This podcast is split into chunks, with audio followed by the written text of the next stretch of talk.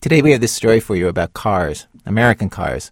And like most stories about American cars lately, it's more tragedy than comedy, though there is some comedy in there too.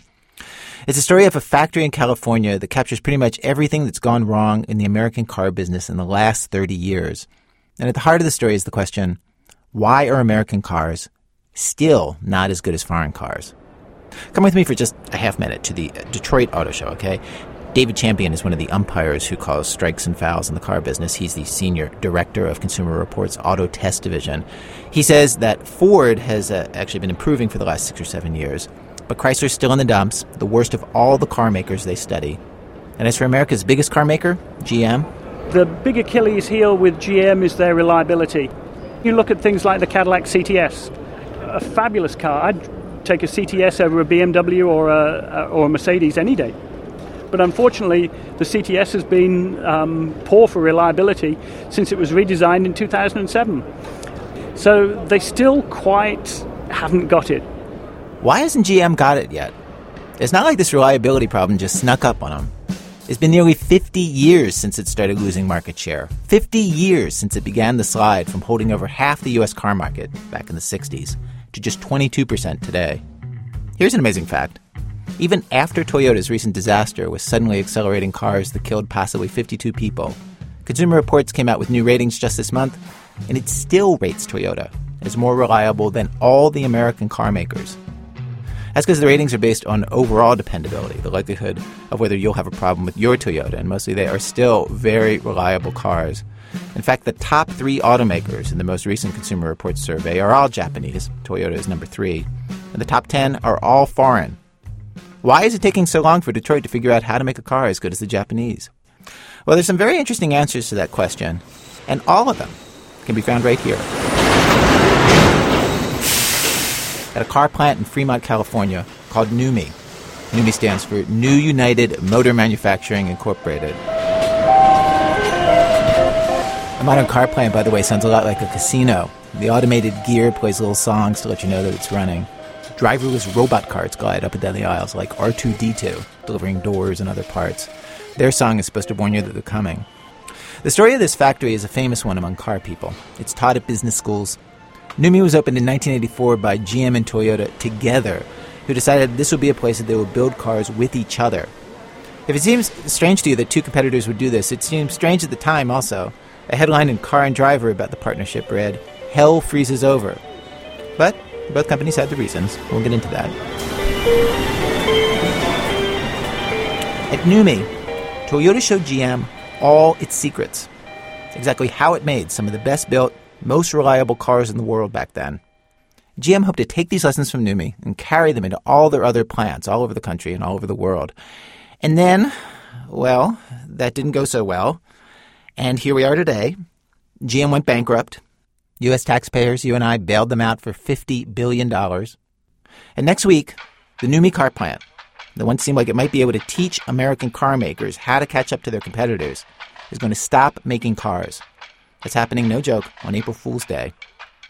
Today we have a special story for you. We are devoting our entire show to it. For the last couple months, NPR's automotive correspondent Frank Langfitt and one of our producers, Brian Reed, have been traveling around the country talking to GM workers and managers about what happened at NUMMI and especially about what went wrong at GM that it had so much trouble for so long adopting the techniques it learned over a quarter century ago. General Motors and the UAW are secretive cultures, but as you'll hear, people were blunt when they talked to Frank, blunt in a way that you rarely hear with auto executives and UAW reps when they're being interviewed by the press. Act one of our show is about the rise of NUMMI. Act two is about what prevented GM from learning from NUMMI. From WBEZ Chicago, it's This American Life, distributed by Public Radio International. I'm Ira Glass. Our show today produced with our colleagues at NPR News. And now it is my pleasure to turn this story over to NPR automotive correspondent Frank Langfitt.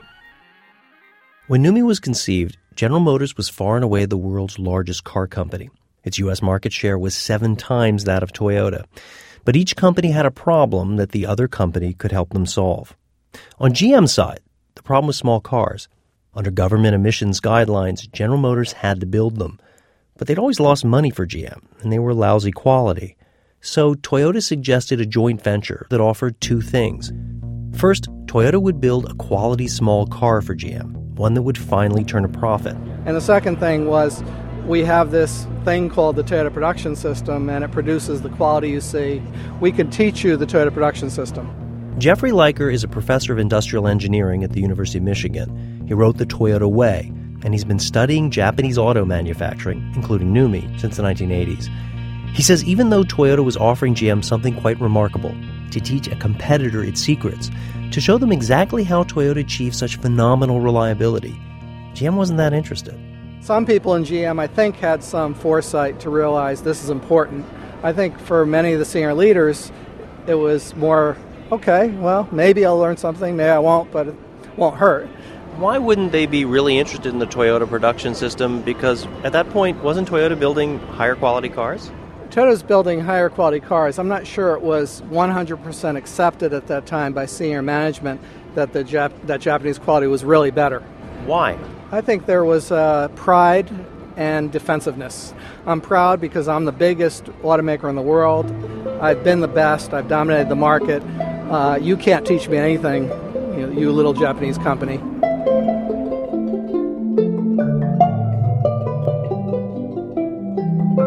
I'm John Shook. Uh, Toyota in Toyota City was completely Japanese when I joined them. I was the first uh, non Japanese to join them as a regular employee in Toyota City.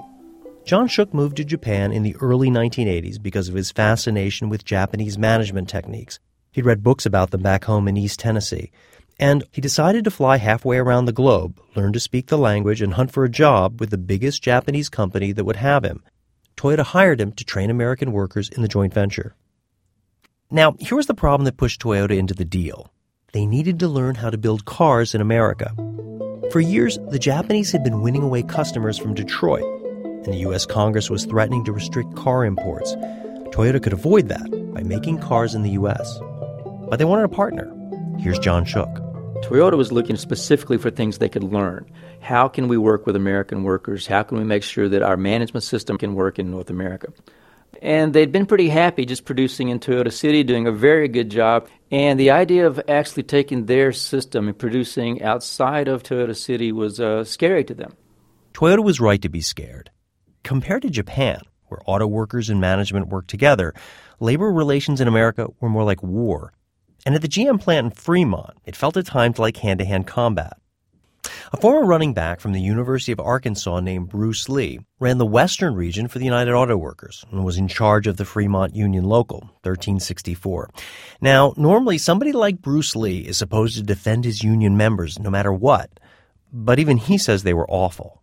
It was considered the worst workforce in the automobile industry in the United States. And it was a reputation that it was well earned. Everything was a fight. They spent more time on grievances and on things like that than they did on producing cars. They had strikes all the time. It was just chaos constantly.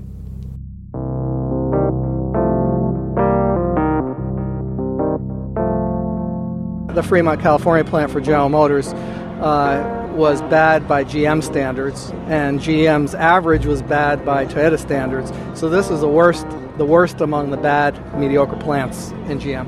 Again, that's Jeffrey Liker, who's interviewed workers and management at Fremont for his research. One of the expressions was, you can buy anything you want in the GM plant in Fremont. If you want sex, if you want drugs, if you want alcohol, it's there. During breaks, during lunchtime, if you want to gamble illegally, any illegal activity was available for the asking within that plant. So sounds like prison.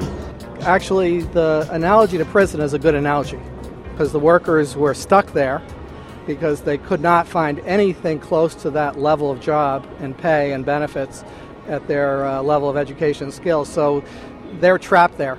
And they also felt like we have a job for life and the union will always protect us. So we're stuck here and it's long term and then all these illegal things crop up so we can entertain ourselves while we're stuck here. A lot of booze on the line. I mean, it was just amazing. And as long as you did your job, they really didn't care. What kind of booze? What were people drinking? Uh, whiskey, gin. That's Rick Madrid. He began working at the plant in 1955. He mounted tires on Chevy trucks. When I was mounting tires, uh, we'd drink. You know, I'd bring a thermos of screwdrivers with me. But um, I never was into drugs. Sex? Love it. Did you ever have sex at the plant? Yeah. Frequently? I wasn't that fortunate. There was a guy in there. He was he would be selling uh, pot. Peter Russ repaired machinery on the assembly line at GM. I'd be walking through the plant with my tools and my radio. You see a big cloud of smoke. You don't want to inhale it. You get a contact high.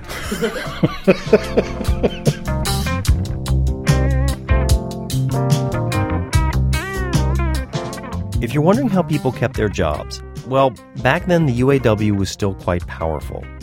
Under the union contract, it was almost impossible to fire anybody, and if management ticked off the union, workers could just shut the plant down in minutes. With that sort of leverage, absenteeism became absurd. On a normal day, one out of five workers just didn't show up. It was even worse on Mondays. Billy Haggerty worked in hood and fender assembly.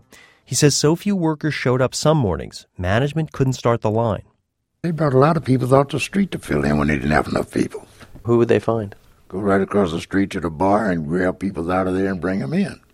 Workers filed grievances, formal complaints against management, over all kinds of things. Someone who isn't your boss asks you to clean something up, hit him with a grievance. If a manager steps in to do a job that isn't his, grievance. The strategy was simple pile up grievances, real or imagined, by the thousands, then use them to squeeze money or concessions out of management. And Fremont workers struck back at their bosses in other ways. They'd intentionally screw up the vehicles, put Coke bottles or loose bolts inside the door panels so they'd rattle and annoy the customer. They'd scratch cars. Richard Aguilar inspected vehicles at the plant. He saw one guy do something even worse. He left some loose bolts on the front suspension. That was dangerous.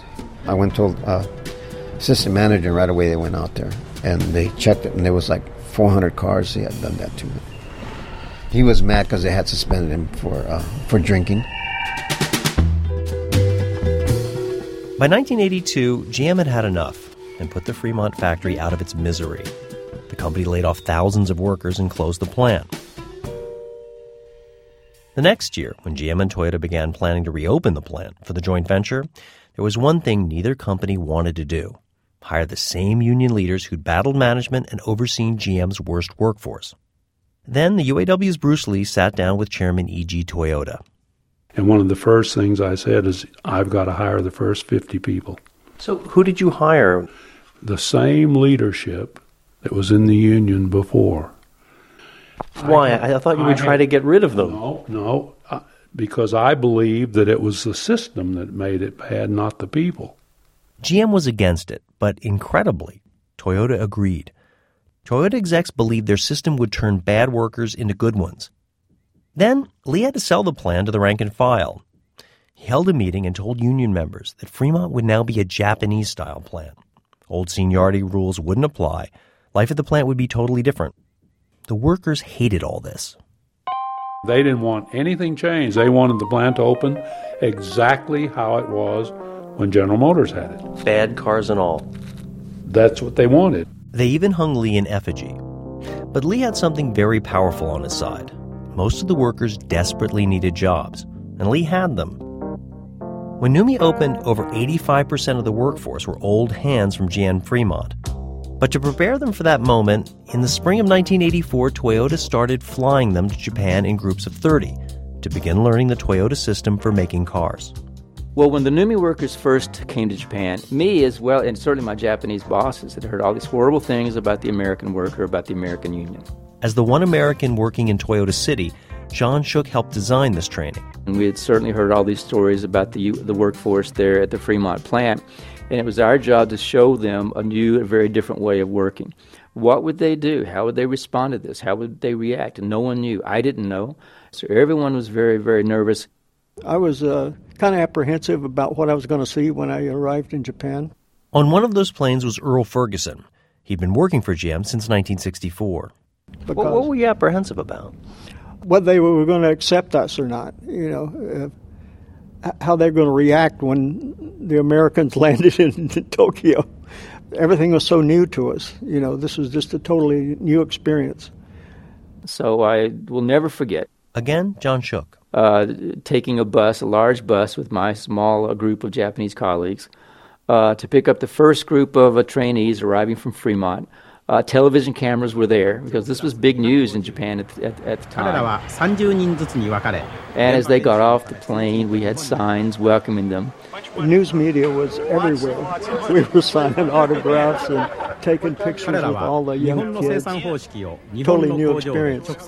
Most of them had never been uh, out of the United States before, and none of them certainly had ever been to Japan.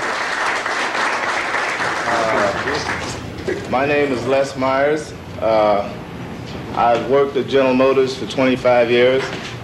My hobbies are fishing and bowling. Uh, my name is Masaki Chash. Uh, my hobby is softball. The narrator in this Japanese public television program points out that the American worker is nine years older than his Toyota trainer. He also notes for his Japanese viewers that the Americans are so much larger than the Japanese they waste a second or two more each time they get in and out of the vehicles they're building, which makes them 10 to 15% less productive than their Asian counterparts.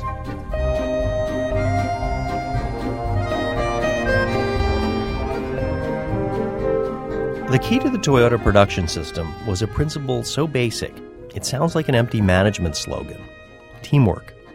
Back home in Fremont, GM supervisors ordered around large groups of workers. At the Takaoka plant, people were divided into teams of just four or five. They switched jobs every few hours to relieve the monotony, and a team leader would step in to help whenever anything went wrong. Again, Professor Jeffrey Liker and Toyota's John Shook. And they spent uh, about two weeks and they worked in a Toyota plant. Hooked up, uh, you know, at the hip with a counterpart in the Corolla plant, someone who did the exact same job you would be doing back in, in Fremont. And they start to do the job, and they were pretty proud because they were building cars back in the United States, and they wanted to show they can do it within the time allotted, and they would usually get behind, and they would struggle and they would try to catch up, and at some point somebody would come over and say, "Do you want me to help?" And and that was a revelation because nobody in the GM plant would ever ask to help. They would come and yell at you because you got behind. Really, we wanted to give them a chance to see and experience a different way of doing things. We wanted them to see the culture there, the way people work together to solve problems. Then the, the biggest surprise was if, when they had those problems, afterwards, somebody would come in up to them and say, What are your ideas for improvement so we don't have that problem again? So they'd make suggestions for a different kind of tool that would be better for the job, or a different place for bolts and parts to sit that would be easier to reach they couldn't believe that responsiveness. I can't remember any time in my working life where anybody asked for my ideas to solve the problem. And they literally want to know. And when, they, when I tell them, they listen, and then suddenly they disappear, and somebody comes back with the tool that I just described. It's built, and they say, try this. Under the Toyota system, when a worker makes a suggestion that saves money, he gets a bonus of a few hundred dollars or so everyone's expected to be looking for ways to improve the production process all the time. This is the Japanese concept of kaizen, continuous improvement. And if you look around a Toyota plant, you can see the result of all those improvements. You see mats for workers to stand on, special cushions they throw into the car frames when they have to kneel inside, hanging shelves that travel along with the car and the worker, carrying parts and bolts they need within easy reach. Similarly, workers' tasks have been streamlined to the fewest possible steps, each step timed down to the second. Two seconds to pick up a bolt and put it on, two seconds to take a gun and tighten it down. Billy Haggerty learned the Japanese system two decades into his tenure at GM Fremont. Everything was timed out. Such and such takes such and such long to do. That's the way you did it at General Motors, you could be running in circles or whatever you were doing, and that's the way it is. You lose time. A car a minute don't seem like it's moving that fast, but when you don't get it, you're in a hole. There's nobody to pull you out at General Motors. So you're going to let something go. All those mistakes added up at a GM plant, and the results were littered around the lots outside. Hundreds of misassembled cars. Cars that came off the line missing parts, cars that needed to be fixed before they could be shipped out to the dealers. In a Toyota plant, there was nothing like this. Why did a GM plant produce so many screwed up cars? One cardinal rule that everybody in the company knew. The line could never stop. Never stop the line. Again, Billy Haggerty, Jeffrey Liker, Rick Madrid, and Bruce Lee. Someone have a heart attack, kick him out the way, keep that line running. It was a basic sin. You're f- violating the Ten Commandments. You just don't see the line stop. I saw a guy fall in the pit and they didn't stop the line. If you saw a problem, you stopped that line, you were you were fired. A longtime GM manager named Ernie Schaefer explained why. Because the theory was they'll stop it all the time. They don't want to work, you know, they're they, they want to sit and play cards or whatever.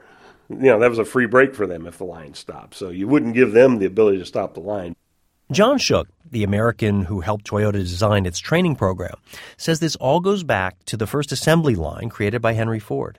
Uh, what Henry Ford had basically designed was a system that he wanted the people on the floor to simply get the volume out, get the pro- get the product out the door, and will someone later will worry about the quality. If we have to repair it, we'll repair it. So one of the most fundamental things that Toyota did was take that and turn it on its head. So that now we tell the plant floor, don't you worry about the production volume. You worry about quality. The last thing we want is to have a lot of defects uh, flowing down the line that we have to repair later.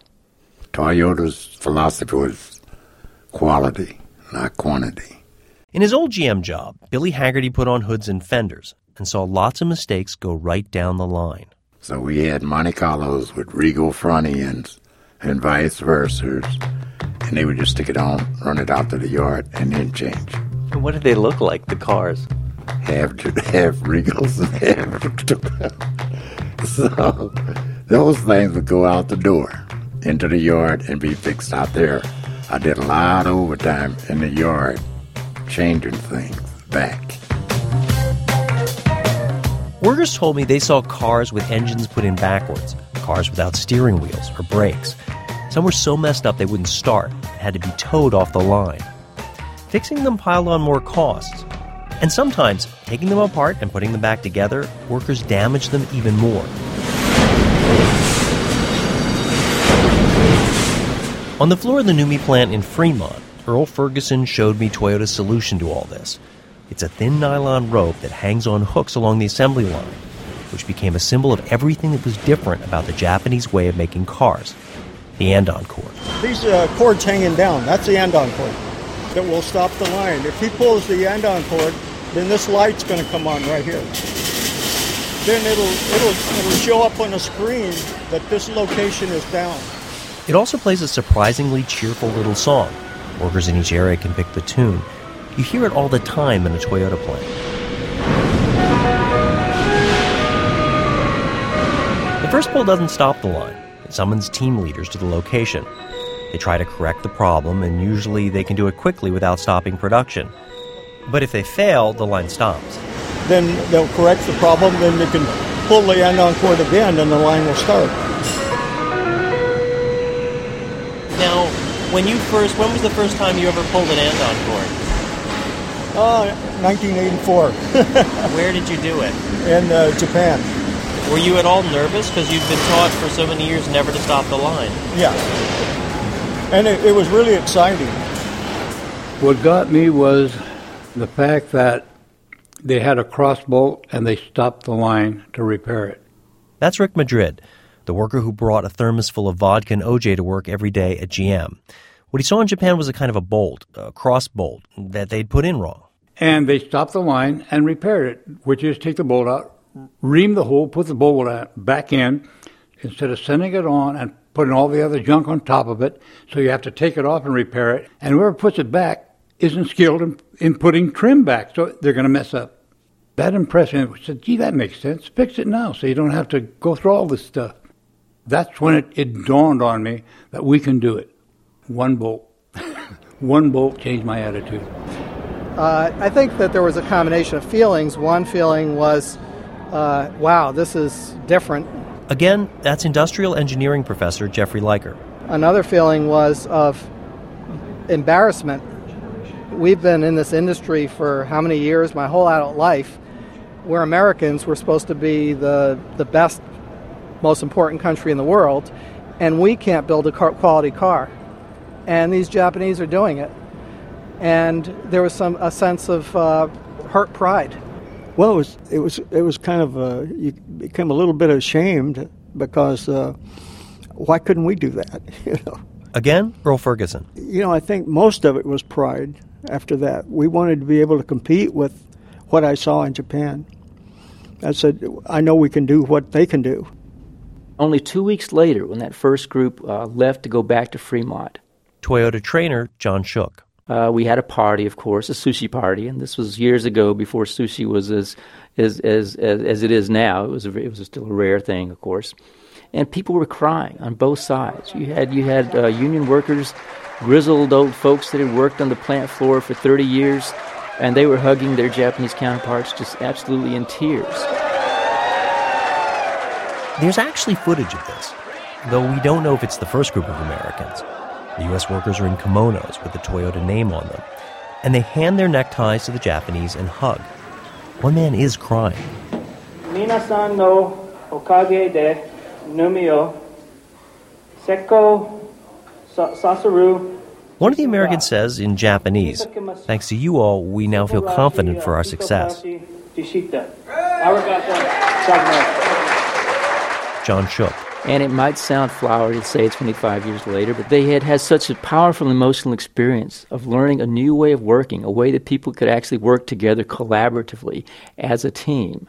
We knew it wasn't going to be easy. There were a lot of hurdles to overcome, but there was no question in anyone's mind that this was going to work. But if it was going to work, it would mean a radically different relationship between workers and management. One where the managers trusted the workers to let them pull the andon cord and stop the line one where the workers trusted their bosses enough to ask for help when there were problems. With teamwork, we can do it all. Now let's hold up your hands and together, with teamwork, we can do it all. December 1984, the first car rolled off the assembly line in Fremont, a yellow Chevy Nova. UAW rep Joel Smith was one of the speakers. Mr. Toyota, staff, and fellow UAW members, Today is a historic one, the first car. But we're also on the threshold of a new adventure and relationship between labor and management. For too long, the American worker has been maligned, criticized, called bad names for building lousy products, poor quality American worker. At New United Motor, we will build a quality car and we will only build a quality car. And Mr. Toyota, if you would please deliver this challenge to our friends in Japan, we intend to build the best quality car in the world. Thank you. And they hit the ground running. It, didn't take, uh, you know, a year or two years to, to get quality in that product. Again, the UAW's Bruce Lee. Oh, I was so proud of him, you can't believe it the fact that they did it didn't surprise me that much, but how quickly they did it did. It was it was amazing. Here was these same people who before, I mean, were hell they'd go out of their way to make you know to, to make life miserable for uh, for General Motors particularly. And you know they were old, they were fat, because uh, that was not a young workforce that, that we brought in there. The numbers coming out of the NUMMI plant were astonishing. Again, Here's Jeffrey Liker. The, the best measure they use is how many defects are there per 100 vehicles. And it was one of the best in America. And it was the same for the Toyota cars that were made in California as the Corollas that were coming from Japan, right from the beginning. Maryann Keller, a longtime car analyst, devotes a chapter to NUMMI in her book about the rise and fall of GM, Rude Awakening. After just three months, she says, the cars coming off the line were getting near perfect quality ratings. And just as important for GM were the cost savings. One study suggested, remarkably, it would probably take 50% more workers under the old system to build the same car. Grievances and absenteeism plummeted, and lots of workers preferred the NUMMI teamwork system to the old combative one at GM. Several told us they enjoyed coming to work for the first time. I didn't want to tell people I worked at the Chevy truck plant because a lot of people had a lot of problems with them. That's Rick Madrid, who spent 17 years at the old Fremont plant building Chevy trucks. He was ashamed of that vehicle. At NUMMI, making the Nova, he felt differently. Oh, I had a stack of these uh, postcards, and I would just drive around. If I'd see a Nova parked, I would uh, put one of these under um, the windshield wiper. Of course, it had my, my name, my address on it, and your your opinion of the Nova. And just busy. they dropped me a line, and, and a lot of people did this. So what did they say? Uh, some said they really liked it, a quality car, a good car. Another worker told me he'd go to the Chevy dealership to stare at the Novas. He didn't tell anyone he built them or that he worked at NUMMI. He just liked seeing what the cars looked like, sitting there on the lot.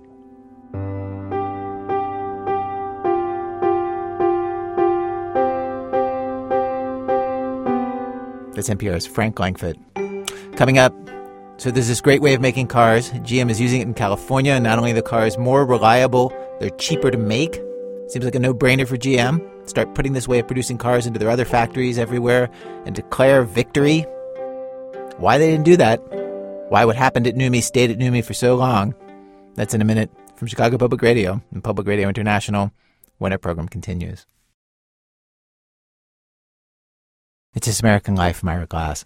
If you're just tuning in, we're in the middle of a story about a car plant in Fremont, California called NUMMI.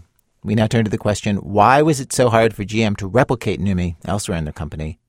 In uh, the first half of our story, we heard a lot from workers who were on the factory floor. In this half of the story, the action moves to their bosses, the supervisors at GM, who had a chance to turn the company around with what they learned at NUMMI.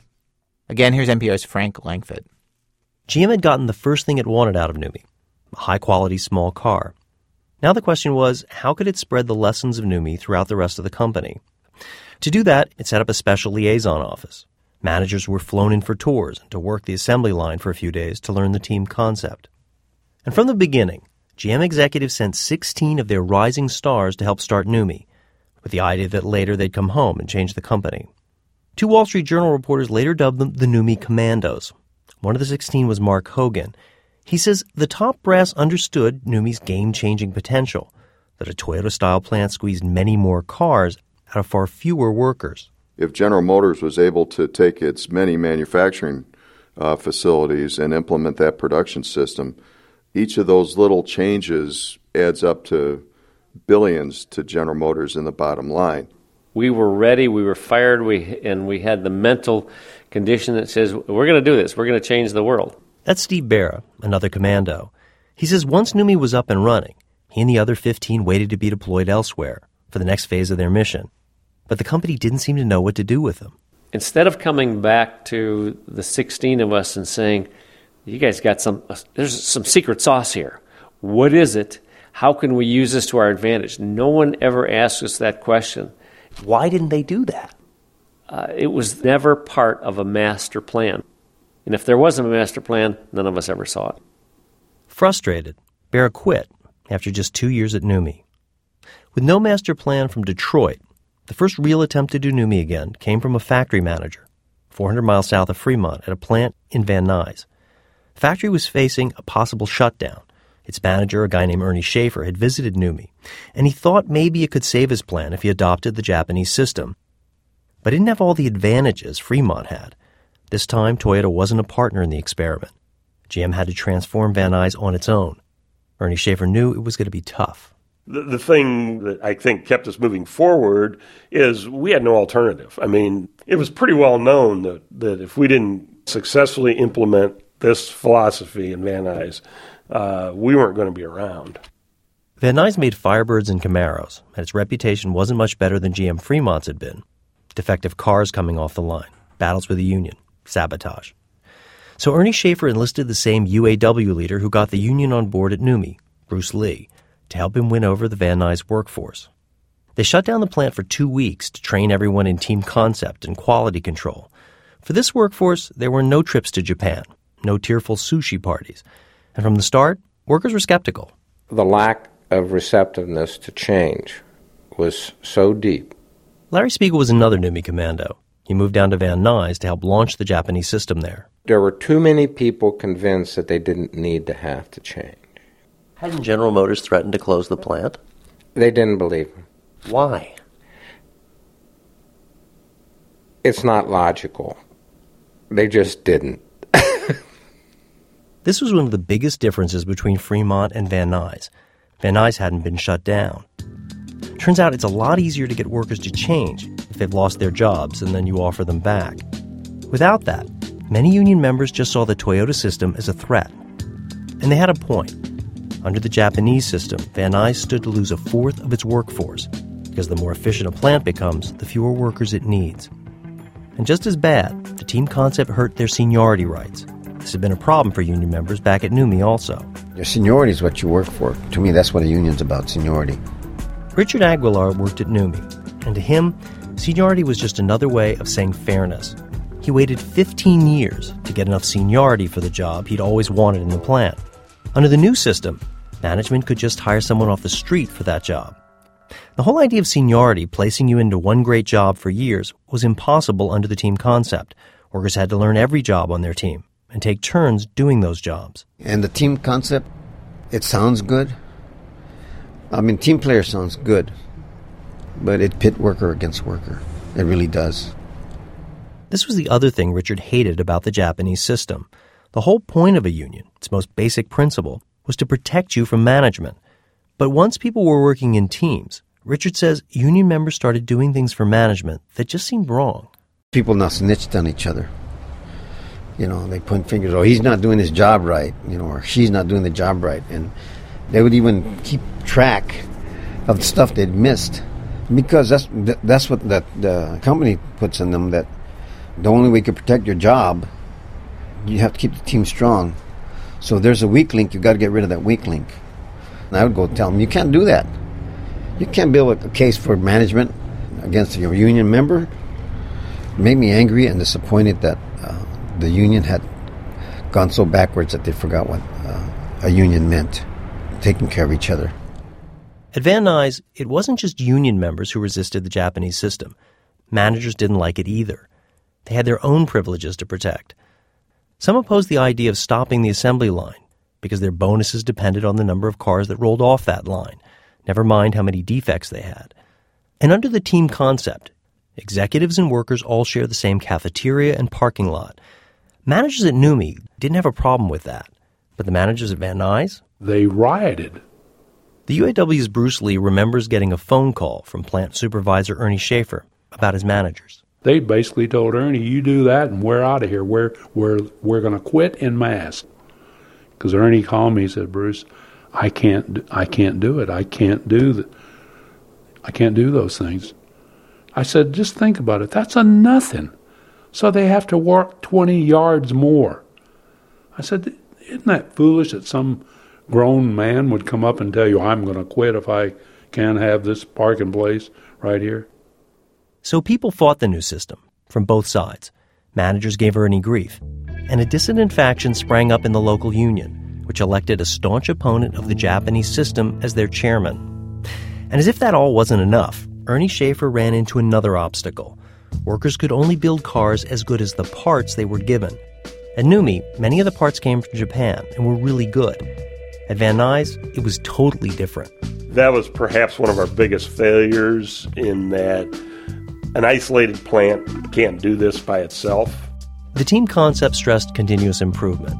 If a team got a shipment of parts that didn't fit, they were supposed to alert their bosses, who'd then go to suppliers and engineers to fix the problem. All the departments in the company worked together. But Ernie's suppliers had never operated in a system like that. If he asked for fixes, they blew him off. And if he called Detroit and asked them to redesign a part that wasn't working, they'd ask him why he was so special. They didn't have to change it for any other plant. Why should they change it for him? You had asked the question earlier what's different when you walk into the NUMMI plant? Well, you can see a lot of things different. But the one thing you don't see is, is the system that supports the NUMMI plant. I don't think at that time anybody understood the, the, the large nature of this system. Uh, General Motors was a kind of a throw it over the wall organization. You know, each each department we were very compartmentalized, and you know, you design that vehicle and you'd throw it over the wall to the manufacturing guys. And if something didn't work or was impossible to assemble, that was their problem. And they had to deal with it. And, and, and I mean, you're you're in there. You've you've kind of put your heart and soul into making this whole team concept work, and now you're the messenger that has to go out and say, "Look, guys, even though this is the way the system's going to supposed to work, and these are my issues, I'm not going to be able to solve them, and you're going to have to deal with it. And, and it was it was destructive. It was detrimental. I mean, no question about it.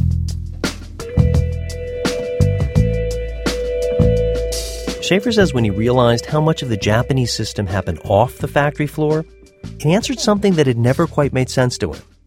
Why had Toyota been so open with GM in showing its operations?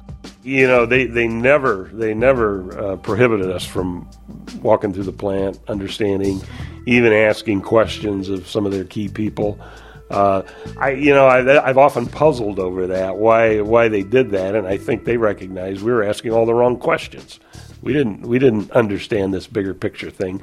All of our questions were focused on the floor, you know, the, the assembly plant, the what's happening on the line. That's not the real issue. The issue is how do you support that system with all the other functions that have to take place in, in the organization.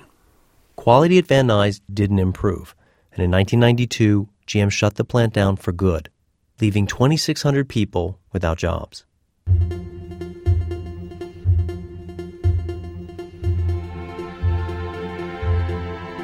This is what the NUMMI commandos were up against entrenched defensive bureaucracies and workers, many of the places they turned.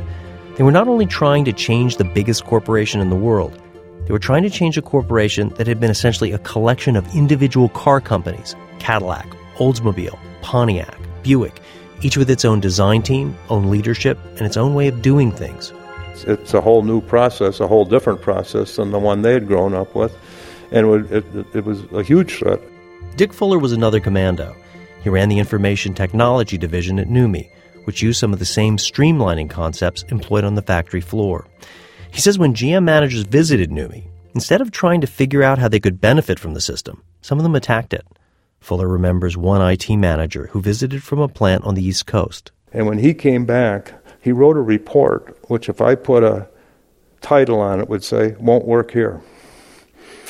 And you know, and I think part of that was a threat to him. You know, it was a threat to him to see that that worked. It was working so well. Do you think that this guy looked at this and said, "Well, if this works here and they try to spread it, I'll lose my job"? Well, uh, I, I don't think he was going to lose his job, but he could lose some of his. You know, he'd probably have to give up half his staff. You know, so you know that's that's power. You know, his people is power in General Motors. Getting all these mini empires to embrace the kinds of radical changes that happened at NUMMI would have taken an almost Stalin esque leadership from above, a combination of charisma and fury in the corner office. And NUMMI Commando Mark Hogan says no one at GM fit that bill. I was very convinced that we had to change and we had to change rapidly. And I think all of us that were NUMMI alums, so to speak, were frustrated at the lack of uh, urgency did you have those kinds of conversations with people in the 80s back in Detroit? I did. What would people say to you?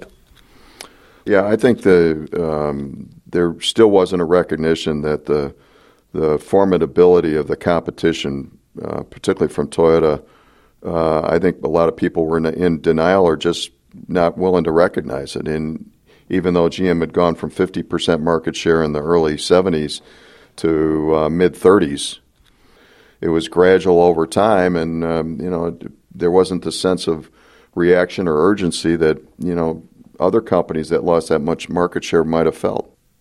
Those exact numbers, GM went from 47% of the U.S. market in the mid 1970s to 35% a decade later. One reason car execs were in denial was Detroit's insular culture. Yes, unions and management were always at each other's throats, and yes, GM and its suppliers had a destructive relationship that seemed to almost discourage quality. But everyone had settled into comfortable roles in this dysfunctional system and learned to live with it. And in the late 1980s, with their market share in free fall, Jeffrey Liker says they were more apt to blame others than themselves.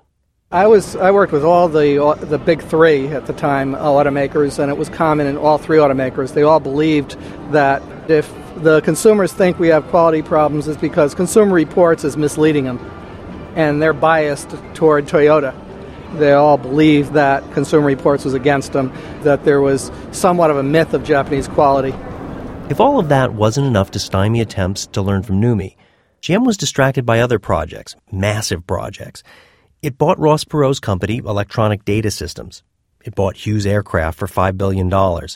It decided the future was robotics. It decided the future was a massive, costly reorganization. It started Saturn, which produced cars that were better marketed than they were built. Then came the 1991 recession. Car sales slumped. Again, Mark Hogan. It was a really its first significant wake up call. GM unfortunately had a massive loss. Uh, 1992, uh, General Motors uh, lost more than $20 billion.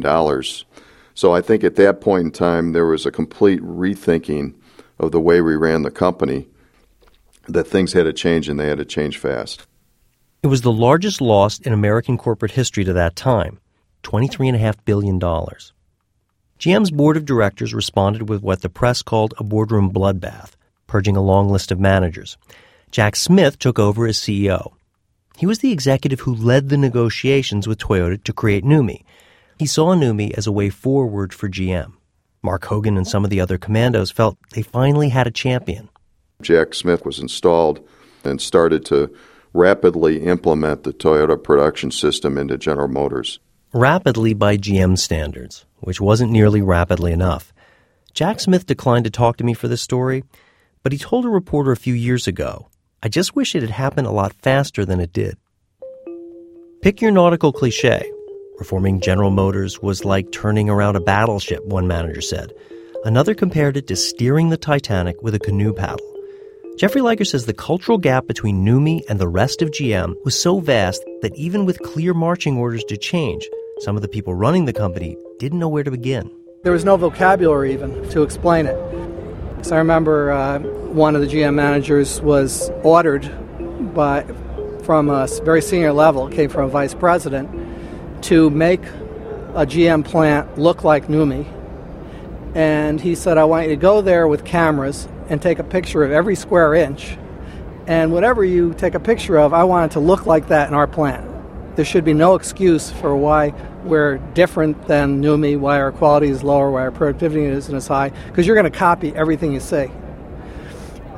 Immediately, this guy, this guy knew that was crazy. We can't copy employee motivation. We can't copy good relationships between the union and management. That's not something you can copy, and you can't even take a photograph of it. The first round of changes put andon cords and Japanese style inventory control into the GM plants. But there was no change in the culture. Workers and managers continued their old antagonistic ways.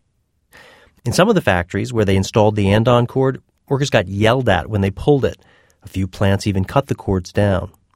So the second round of changes included some team concepts. They put together a book explaining how each plant should run and the reasoning behind it. Jeff Weller was one of the people dispatched in the 1990s to convert the company plant by plant. Weller says some factory managers were receptive, but in this sprawling decentralized system, the plant manager was still king and ran the factory the way he wanted. We had some some tough goes in some of our facilities where, um, you know, we, we spent more time trying to convince the plant leadership versus actually going on and, and doing the implementation. I would say uh, I, I, was asked in one plant to uh, to leave, and because uh, they were not interested in what I had to sell. How did he actually ask you to leave? What did he say? We're finished, and you can leave. And what did you do? I left because you know I was um, I was in his home, so to speak, his territory, his plant. Now, whatever happened to that plant manager who asked you to leave? Uh, that plant manager eventually uh, retired. This may sound like a naive question, but why didn't the CEO pick up the phone and said you're fired? Well, um, it it's a big company, and I'm not sure that you know. it, it doesn't work that way. Lots of people in GM still didn't see the need to change.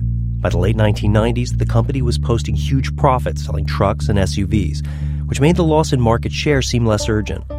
To make real progress, managers had to leave the United States. One overhauled GM Germany. Mark Hogan took over GM Brazil in 1994 to enact NUMMI principles there. In Brazil, he had a big unionized workforce, but he could avoid GM's bureaucracy, its supplier network, and the United Auto Workers. How long did it take you to implement the lessons of NUMMI in Brazil? It took us about 18 to 24 months, um, which at the time I was quite impatient about. I mean, I wanted it faster. And what did that mean the, for the bottom line for GM? Well, it, in that time frame, particularly 94 through 97, uh, GM do Brazil was one of the most profitable entities within GM.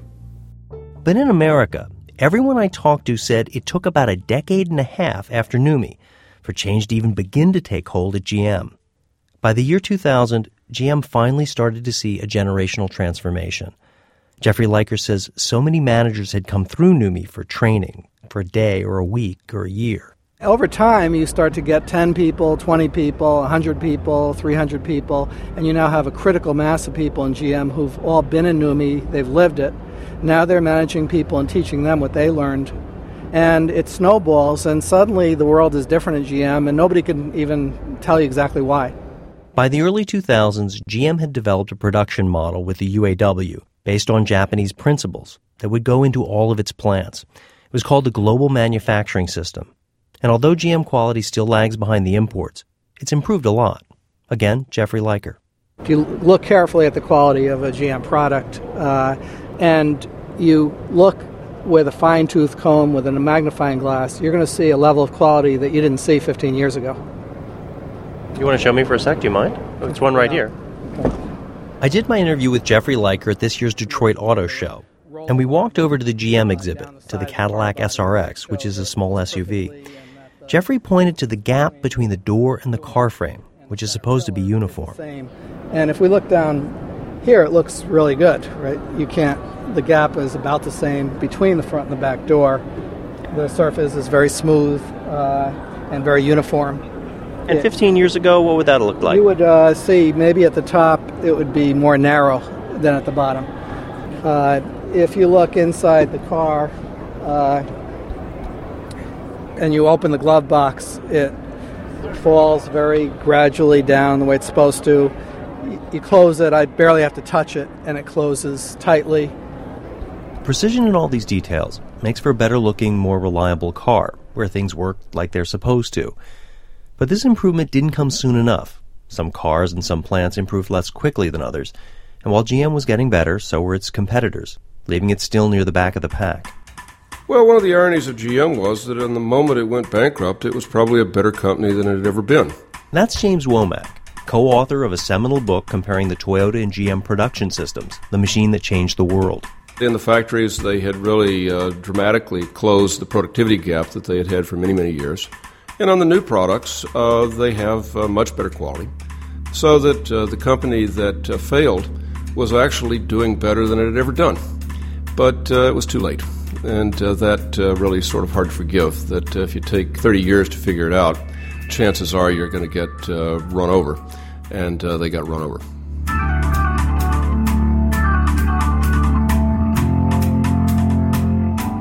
In the end, what did them in was the 2008 recession. It destroyed the car market. The next year, General Motors became the largest industrial bankruptcy in U.S. history. Its bailout cost taxpayers more than $50 billion. I asked Mark Hogan, the NUMMI commando, who went on to run GM's small car division in North America, if GM had adopted NUMMI earlier, could it have really changed all that? Definitely. I think if General Motors had moved in the late 80s to implement this system across the board, it may very well have saved GM from going into bankruptcy. Explain that. Well, I just think the productivity and the quality changes that come with that would have been so profound that this ever uh, increasing loss of market share would have been stopped. Well, I think they'd have been building a, a higher quality product. Again, the UAW's Bruce Lee. You know, they sold junk for a while. You know, just any kind of piece of crap they could roll out there. Uh, they did, and they paid a tremendous price for it. And even when they turned the corner on quality, people didn't trust them. You know, they say, well, gee, they're building a good car now. Why aren't they buying them? Because they don't trust them. But had they had they adopted and embraced the team concept in an honest way, that hey, we're going to do this, I think it might have dramatically changed what happened in the uh, American auto industry. There's no question in my mind. Of course, quality and reliability weren't the only problems that brought GM down. Executives made other big mistakes. Over the years, General Motors negotiated contracts with the UAW with such generous health care coverage that by 2007 it amounted to more than $1,600 for each vehicle GM produced in North America. And initially, some GM executives dismissed hybrid cars like the Prius as a publicity stunt. Instead, they bet the company on SUVs and trucks, only to see sales crash when gas hit 4 bucks a gallon.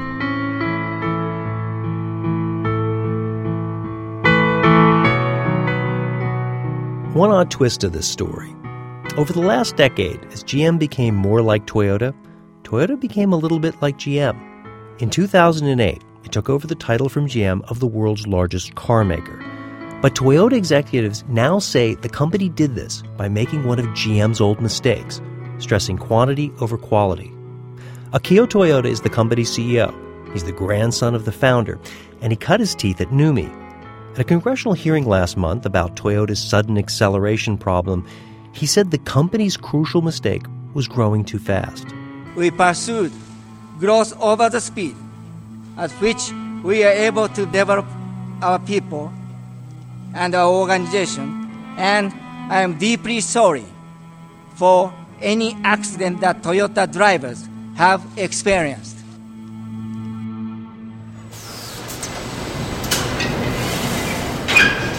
It was 15 years before GM took the lessons of NUMMI seriously. Then it spent the next 10 years slowly implementing what it learned. And all the time, the NUMMI plant kept pumping out vehicles, 6,000 a week on average, two shifts a day. Toyota got what it wanted out of the deal. A year after starting NUMMI, it began opening other factories around the U.S. using what it had learned in Fremont. GM and Toyota continued to run NUMMI together until 2009, when GM went bankrupt and pulled out leaving Toyota to run the plant alone. Now, Toyota's decided to pull out of the plant. It's their only unionized plant in the United States. Next Thursday, NUMMI will produce its very last car, a Corolla. 4,500 people will lose their jobs. This is the first factory Toyota has shut down since it was founded 73 years ago. Toyota's not perfect. GM is not perfect. But I think anyone who touched NUMMI will never forget it. One last time, that's John Shook, the first American Toyota hired for NUMMI. It does represent something that was special at a point in time. It was a, it was a laboratory. My learning curve it wasn't just a curve; it was a 90 degree right angle. Um, I loved every minute of it, and almost everyone I think you'll talk to who worked on NUMMI will say the same thing. I'm so fortunate that I ended my career in the auto industry at NUMMI. Rick Madrid retired from the assembly line in 1992. I just hate to see the plant close. Oh, that just hurts me. End of an era. It changed my life from being depressed, bored, and like my son said, it changed my attitude. It changed me, all for the better. I really hate to see it go. I look at cars, and I see a lot of the cars that we built that's Billy Haggerty, who ended up putting in 18 years at NUMMI without a vacation day. He says just the other day he saw one. But I, I just seen uh 80, uh, what was it, 86, 87 Corolla pulled in right around the corner here. I was heading for the bank, and I just looked at it. I said, boy, that one's old. And I looked down, it was a Corolla. I know we built it right there. So it's still running. it's still kicking. Oh, it, it feels good. This is also NUMMI's legacy. In the end, it's not just a symbol for so many things that went wrong with GM. It's also a really good car plant, one that turned out nearly 8 million high quality cars and trucks.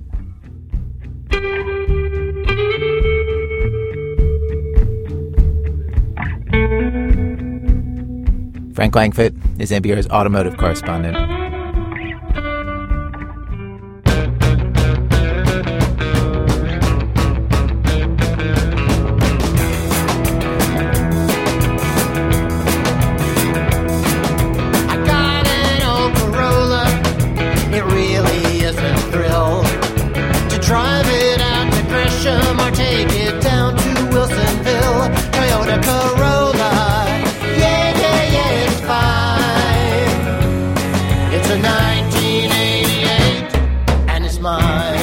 Frank Langfitt's story about NUMMI was produced by me and Brian Reed. NPR's Uri Berliner helped us edit it. Our show today was produced by Lisa Pollak with Alex Blumberg, Jane Feltes, Sarah Koenig, Robin Semien, Alyssa Shipp, and Nancy Updike. Our senior producers, Julie Snyder. Old Japanese TV footage in today's show comes from NHK in Tokyo.